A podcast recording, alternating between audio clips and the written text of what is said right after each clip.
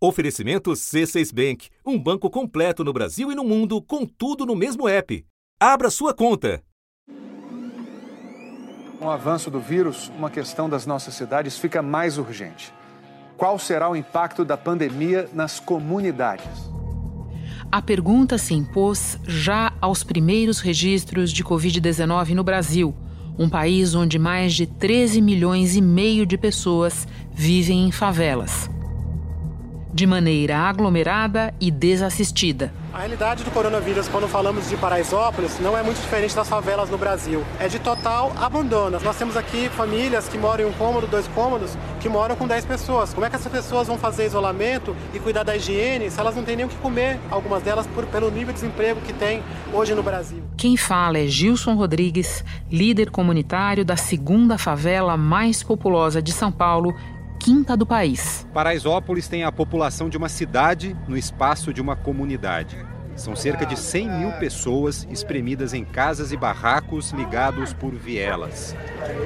Tanta gente dividindo pouco espaço forma uma condição que facilita a disseminação do vírus. Hoje as comunidades sofrem com a falta de água, com falta de saneamento básico, é, falta de emprego e comida.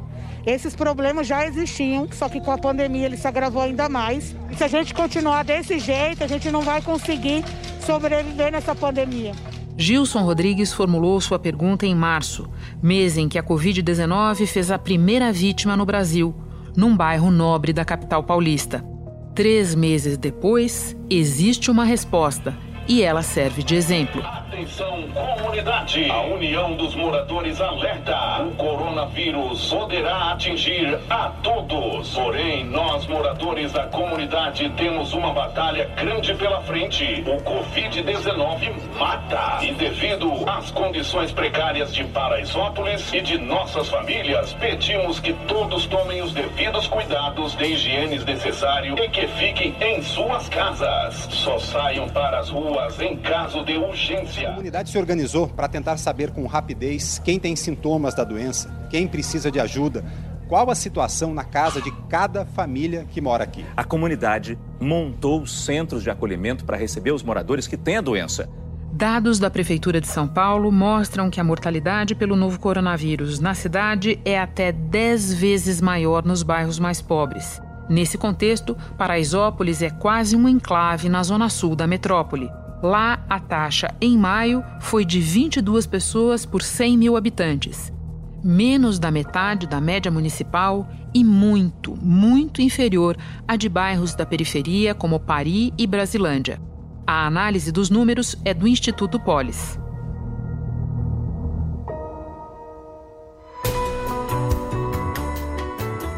Da redação do G um, eu sou Renata Lopretti e o assunto hoje é a estratégia montada por uma das maiores favelas do Brasil para proteger sua população do coronavírus. O que deu certo em Paraisópolis? Quais os próximos desafios agora que São Paulo avança no processo de reabertura das atividades? E o que essa experiência revela sobre o atendimento à saúde no Brasil? Neste episódio eu converso com a produtora e minha xará, Renata Alves, nascida e criada em Paraisópolis, responsável pela organização de ações de combate à covid dezenove. Depois vou falar com a doutora em saúde pública, Lígia Bahia, professora da Universidade Federal do Rio de Janeiro. Segunda-feira, vinte e nove de junho. Renata, a estratégia que vocês montaram tem várias frentes e eu quero começar por uma em que você está bastante envolvida, que é a da contratação das ambulâncias para fazer o atendimento. Por que vocês optaram por esse esquema e como ele funciona? Uma das nossas maiores preocupações, né, com a chegada do, do Covid é porque a gente já tinha um problema de saúde pública aqui e principalmente porque o SAMU não fazia os atendimentos. Dentro da, da favela, né? A gente fazia o chamado e o SAMU não vinha, né? Demorava cinco, seis horas para vir ou nunca tinha carro para vir ou questionava que não achava o endereço. Isso já era uma preocupação recorrente nossa e com a pandemia a gente sabia que essa situação iria piorar muito. Então a gente tinha a certeza de que a contratação das ambulâncias seria um dos projetos principais de atuação dentro da comunidade. Paraisópolis mantém três ambulâncias e profissionais de prontidão. Assim que a gente identifica a, um caso suspeito, a gente passa a monitorar essa família, dar orientação. Então, o presidente de rua, ele é responsável por garantir que essa pessoa fique em casa, conscientizá-lo. Passando mal, a ambulância vai ser acionada. Pode nos dizer quantos atendimentos, em média, essas ambulâncias estão fazendo? Famílias que receberam material dessas ambulâncias? É, pode dar uma ideia para nós? Hoje, a gente já atendeu aproximadamente quatro mil famílias. Os atendimentos, eles variam muito com a mudança do tempo. Isso é, é foi, foi uma, uma percepção que nós tivemos, porque já existiam as outras doenças de base, né? Então, até que se chegasse no local para se entender... No início, elas vieram por conta do Covid, né? Mas a gente já tem um problema de saúde dentro das periferias, então não dava para diagnosticar pelo telefone ou no olho se era Covid ou não. Hoje a gente faz, em média... Se é um tempo quente, se é um dia de sol, a gente faz entre nove a doze atendimentos. Isso num período de doze horas. Quando o tempo muda, o clima-tempo muda, esse número sobe de quinze a vinte atendimentos domiciliares. E os socorristas que trabalham nessas ambulâncias, quem eles são, como são formados? A equipe de, de, de atendimento é formada por dois médicos, um enfermeiro, um técnico de enfermagem e dois socorristas. E eles são recrutados por vocês mesmo, Renata? Inicialmente, eles vieram junto com uma empresa contratada. O contrato dessa empresa acabou e eles ficaram, optaram por ficar, porque abraçaram a causa, né? Isso foi maravilhoso pra gente. Entenderam, né, o problema de dentro pra fora. E hoje eles estão contratados por nós. Entendi. Renata, é, pelo que eu li, esse acionamento das ambulâncias está ligado a uma outra estratégia, que é a do monitoramento com os presidentes das ruas. Conta para nós como funciona isso. Isso. Os presidentes de rua são voluntários, moradores voluntários, que eles não estão nessa faixa de risco, né? Eles não entram nessa estatística de risco. E cada presidente de rua com, cuida de aproximadamente cinquenta famílias. Então, eles fazem esse levantamento das necessidades dessas famílias, por quantas pessoas são compostas essas famílias. A rede dos presidentes de rua também identificou quais são os moradores que perderam a renda por causa da pandemia e estão mais necessitados. Para essas pessoas, voluntários preparam marmitas todos os dias. Essa aqui, essa é minha para comer agora e a outra é para meu neto quando eu chegar. Todos eles têm o meu número de WhatsApp para que acione assim que necessário. Então são os presidentes de rua ou você os responsáveis por acionar as ambulâncias, é isso? Isso, são os presidentes de rua. Hoje já chegou num nível que os moradores mesmo, né? Meu telefone virou um nove dois da comunidade. E os moradores, é, dependendo do horário, eles mesmos entram em contato direto comigo. Para a gente ter uma ideia de quantas pessoas a gente está falando, Renata, quantos são os presidentes de rua que trabalham com você no momento? Hoje a gente tem seiscentos e cinquenta e dois presidentes de rua cadastrados. Renata, quando vocês estão diante de um caso confirmado de coronavírus, o que que acontece? Como é que se isola esse paciente? Paraisópolis é o único local, a única favela que faz o teste, né? Do, do Covid. E como é que vocês conseguiram fazer o teste? Parceria privada. Nós compramos os testes. E daí, então, um, confirmado um caso, qual é o procedimento? Confirmado um caso, dependendo da composição da família, do tamanho dessa residência, a gente pega esse paciente, leva para a casa de acolhimento, que é aqui dentro de Paraisópolis mesmo, que são duas escolas. Para receber até quinhentas e vinte pessoas infectadas pelo covid dezenove, duas escolas estaduais foram adaptadas na comunidade de Paraisópolis. Nas duas escolas não haverá nenhum tipo de atendimento médico. São locais que vão servir apenas para o isolamento social.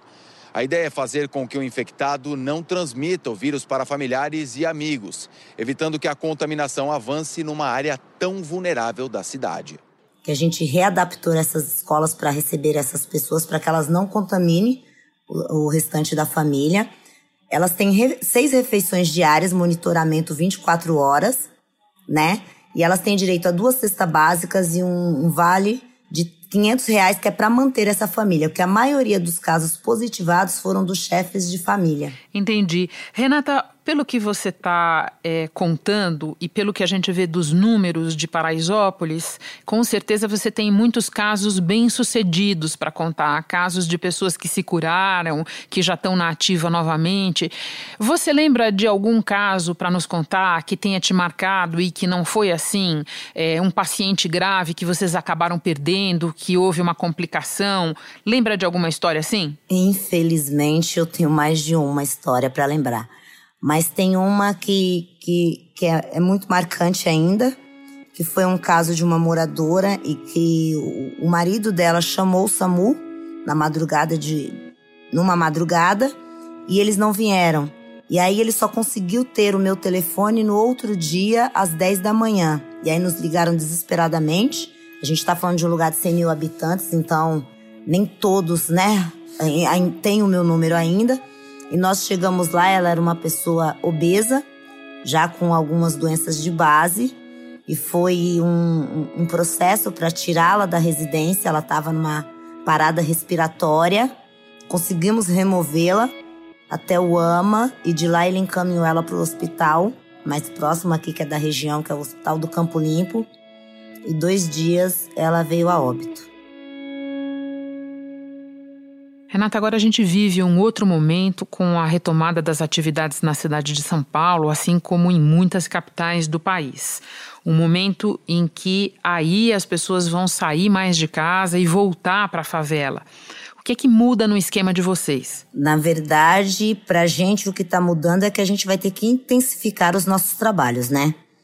É, é desesperador, essa altura do campeonato, a gente vê todo um processo retroceder, que essa é a verdade. Principalmente para mim, que estou no olho do furacão, né? Indo de casa em casa, de residência em residência, é desesperador. E o nosso trabalho vai ser intensificado de conscientização mesmo, porque ele deu certo até agora e, e, e ele vai dar muito mais certo. É, é errônea essa decisão, isso para qualquer pessoa com mínimo de sanidade mental. A gente está falando de uma fase agora em que entramos no inverno, as doenças respiratórias estão aí e vai ter o agravamento de tudo isso. Porque eu costumo falar que a favela, ela já vive várias pandemias, né? Ela já vive a pandemia do, da dengue, ela já vive a pandemia da agá um ene um, ela vive a pandemia da falta de saneamento básico. O Covid é mais uma pandemia que o periférico ele enfrenta. Porque a falta de leito já tinha há muito tempo. Quem depende do SUS sabe disso. Agora a gente tem um problema da falta de leito, da falta de respirador e da falta de bom senso dos governantes. Renata, por fim, muito do que vocês conseguiram foi viabilizado com parcerias e também com doações privadas.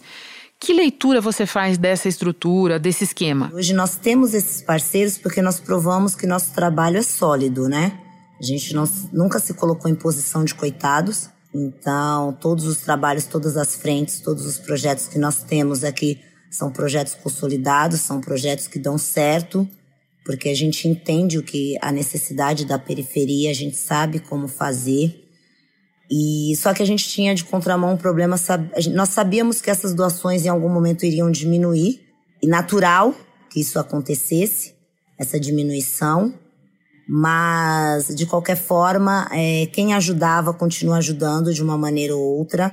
A gente abre para mais ajudas, né? Porque Paraisópolis não é o único lugar que passa por isso, mas é um dos lugares que mais se preparou para enfrentar isso, né? O ser humano ele está brigando para respirar, independente da classe econômica e do, do C E P dela. Renata, eu agora vou conversar com a professora Lígia Bahia, mas antes me despeço de você. Muito obrigada pelas informações, por compartilhar a tua experiência conosco. Boa sorte, bom trabalho aí. Obrigada, eu que agradeço. Lígia, nós acabamos de ouvir a Renata Alves relatando uma série de medidas adotadas em Paraisópolis. O que você diria que essa experiência tem a nos ensinar sobre o enfrentamento da pandemia? Olha, eu penso que a experiência de Paraisópolis, primeiro, tem muito a nos ensinar, né? Uma experiência muito bem, muito bem sucedida. E eu acho que a principal equação que ela trouxe para a gente é a não fragmentação das políticas. Eu acho que é, o principal, a principal lição é que eles estão juntando, conjugando as políticas de assistência social, de alimentação, de garantia de alimentação, de fornecimento de água, de luz, com as políticas de saúde, com as ações de saúde. Então, penso que está é, demonstrando para a gente que não é mais possível a gente pensar em resolver problemas sociais daquele modo antigo das caixinhas. Saúde para um lado, assistência social para o outro, políticas de habitação para o outro, políticas de transporte para um terço, quarto lado.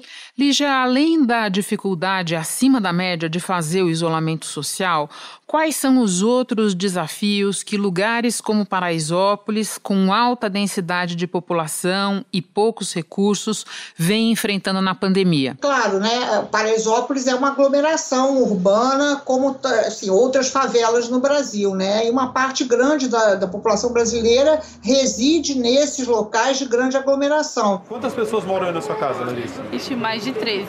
Contando é avó, é bisa, é neto, é tia, é tio. Agora vem cá, quantas pessoas moram na sua casa? Sete. Teve gente que teve que continuar trabalhando? Meu neto. Quantos anos ele tem? dezesseis anos. Quando o seu neto de dezesseis anos, que está tendo que trabalhar, chega em casa, o que, que vocês estão orientando ele a fazer? Rapidamente ir tomar banho, ou se, se às vezes a água acaba antes dele chegar, rapidamente lavar as mãos. Como assim a água acaba? É que aqui quando dá dez horas, dez e meia, a água acaba. Você vê, ó, estou abrindo, não tem mais água. Agora só chega três e meia da manhã. É, eu penso que, primeiro, eles, há uma compreensão que é assim que é. Então, a substituição do comércio local, que é aquele comércio local da venda de sacolé, da birosca, que é fundamental, porque o que a gente fala, as pessoas vendem o almoço para comer no jantar, isso existe em todas as favelas brasileiras, e essa equação Paraisópolis, ela é uma equação bem-sucedida, porque olhou para isso e resolveu, nós vamos incentivar esse comércio local, mas nós vamos trazer esse comércio local a favor do isolamento social. Então, uma compra de alimentação que é, é enfim, de, de alimentos que são produzidos ali localmente. E um projeto da comunidade que capacita mulheres para serem costureiras está dedicado agora a confeccionar máscaras de pano. A oficina está quase vazia porque as mulheres levaram máquinas para costurar em casa. Trabalhando em casa e com renda. Isso é muito importante porque é... Você pedir para fazer isolamento sem pensar como as pessoas vão sobreviver é um desafio muito grande. Compra de máscaras produzidas localmente, enfim, então um conjunto de uma mobilização social que ao mesmo tempo gera renda e gera proteção social, que era a intenção quando nós pensamos no SUS. A ideia do SUS era um SUS com participação popular e com esse conjunto de políticas. Tanto que o que foi aprovado na Constituinte de oitenta e oito é a Seguridade Social. Não é que cada política é, seja competidora da outra. Aqui no Morro Dona Marta, é um morro muito pequenininho, mas isso está acontecendo também com resultados muito positivos, é, indicadores epidemiológicos muito positivos. Eu espero que tanto Paraisópolis quanto essa pequena experiência do Rio de Janeiro sirvam para, enfim, ter um efeito demonstração e que a gente consiga superar essa segmentação, essa fragmentação. Bom, quando a gente fala de estrutura e de políticas, o que você acredita que precisa ser pensado para essas áreas no pós-pandemia, para garantir melhores condições de saúde? Bom, eu penso que primeiro a gente precisa manter, não é? Porque ela não pode ser provisória. Na realidade, essa população tem outros problemas de saúde. Aqui no Rio, por exemplo, a gente tem altas taxas de mortalidade. Em São Paulo, a gente tem grandes problemas de saúde mental. Aqui no Rio também, violência, etcétera. Então, eu acho que o que a gente também, essa experiência, ela demonstra com muita vivacidade para a gente é que precisam ampliar as políticas sociais. O que Paraisópolis fez foi mais alimentação, mais luz, mais gás, mais internet e mais serviços de saúde, que essas áreas precisam ser priorizadas, precisam ser priorizadas pelas, pelas políticas públicas, e é preciso ouvir quem mora nesses locais, é preciso que é, a, essa experiência, essa sabedoria, essa capacidade de fazer, ela seja levada em consideração. Então, essa, essa alma, essa alma solidária, essa alma da cooperativa, essa alma de que é possível que a população tome nas suas próprias mãos o direito, o seu direito de se cuidar, é muito importante. Você acha que a telemedicina tem um papel nisso? Sem dúvida, acho que foi um acerto muito grande, porque a Paraisópolis tem é, unidade de saúde da família, então, mas elas são acanhadas, elas são raquíticas. Então, importante essa expansão, uma expansão também do serviço de saúde, que assegurou à população, se eu ficar doente, eu terei acesso ao serviço de saúde. E isso, é, isso, isso traz uma confiança, uma possibilidade que as pessoas se sintam é, de fato mais acolhidas e se sintam de fato mais seguras em relação a esse medo, a esse pavor da Covid, que faz com que a parte da população, inclusive, evite a ida ao serviço de saúde. São profissionais de saúde que é, são muito bem, muito bem formados e que podem e devem ser é, requisitados é, para que atuem nesses locais. É preciso que, além, para além dos serviços de saúde locais, também existe uma rede de referência, uma rede de apoio. A rede de apoio pública de hospitais, ela também se expandiu. Paraisópolis tomou o assunto em suas próprias mãos, como você mesmo disse, e também estabeleceu um modelo que dependeu, em boa medida, de parcerias com o setor privado e das doações. Então, por fim, eu te pergunto, Lígia, onde o poder público deve ou deveria entrar nessa equação? Eu penso que o poder público ele deveria coordenar, ele deveria ter o papel de coordenação, de normatização, mas um papel de normatização que não restringisse a autonomia. Esse papel ele não pode ser delegado. Na realidade, infelizmente, ele foi delegado a Paraisópolis, mas é muita responsabilidade para essas lideranças locais elas tomarem para si É, enfim, normas sanitárias, é, se, como que se, o paciente vai ser referido, não vai ser referido, como o paciente é avaliado com gravidade, não é avaliado, quais são os casos mais graves, menos graves. Então, isso significa uma grande lacuna, não é? O poder público deveria estar muito mais presente. Não deveria ser um poder público autoritário, que tolhesse as iniciativas. Deveria ser um poder público solidário.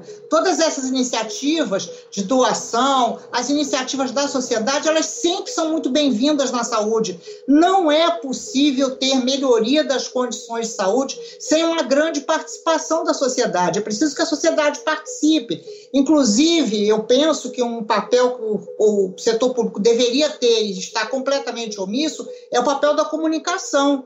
Então, também é uma covardia atribuir às lideranças comunitárias o papel da comunicação. Por exemplo, dizer, lave as mãos, lave as mãos com sabão, é, as escolas não podem reabrir por isso, isso, as escolas vão reabrir por isso, isso, isso. O que, que é isolamento social, o que é o Covid, como ele se transmite, tudo isso deveria ser papel do poder público, não é? Que a pandemia permita, nos traga também essa lição, né, da necessidade de termos autoridades sanitárias que não sejam autoritárias, pelo contrário, autoridades sanitárias solidárias, autoridades sanitárias compreensivas, autoridades sanitárias que permitam avanços, inclusive inovações sociais como essa que nós estamos É, enfim, é, estamos sendo presenteados com essa inovação social, né? É uma boa novidade, né? Uma boa novidade, é, entre tantas tragédias sanitárias, essa é uma boa novidade. Lígia, muito obrigada pelas informações, por compartilhar conosco o seu conhecimento. Bom trabalho para você. Muito obrigada, muito obrigada pelo convite. Várias pesquisas tentam descobrir se alguém que já se curou da covid dezenove pode ou não se contaminar novamente, mas ainda não há uma resposta clara para isso. Portanto, ainda que a pessoa tenha contraído o vírus e se recuperado, é preciso manter as medidas de prevenção. Vamos então lembrar delas. usar a máscara sempre que sair de casa, higienizar as mãos com frequência, de preferência lavando mesmo, manter distância de cerca de um metro e meio das outras pessoas, voltando para casa, vindo da rua, deixar os sapatos do lado de fora e trocar a roupa, se possível, ir direto para o banho. Fazer a limpeza regular de objetos que são manuseados com frequência, o principal deles é o celular. E nunca, mas nunca mesmo, levar a mão ao rosto. Este foi o assunto, podcast diário disponível no G um e também nos aplicativos Apple Podcasts, Google Podcasts, Deezer, Spotify, Castbox. Nos aplicativos você tem a opção de assinar a gente e assim ficar sabendo toda vez que tiver novo episódio. Eu sou Renata Lopretti e fico por aqui. Até o próximo assunto.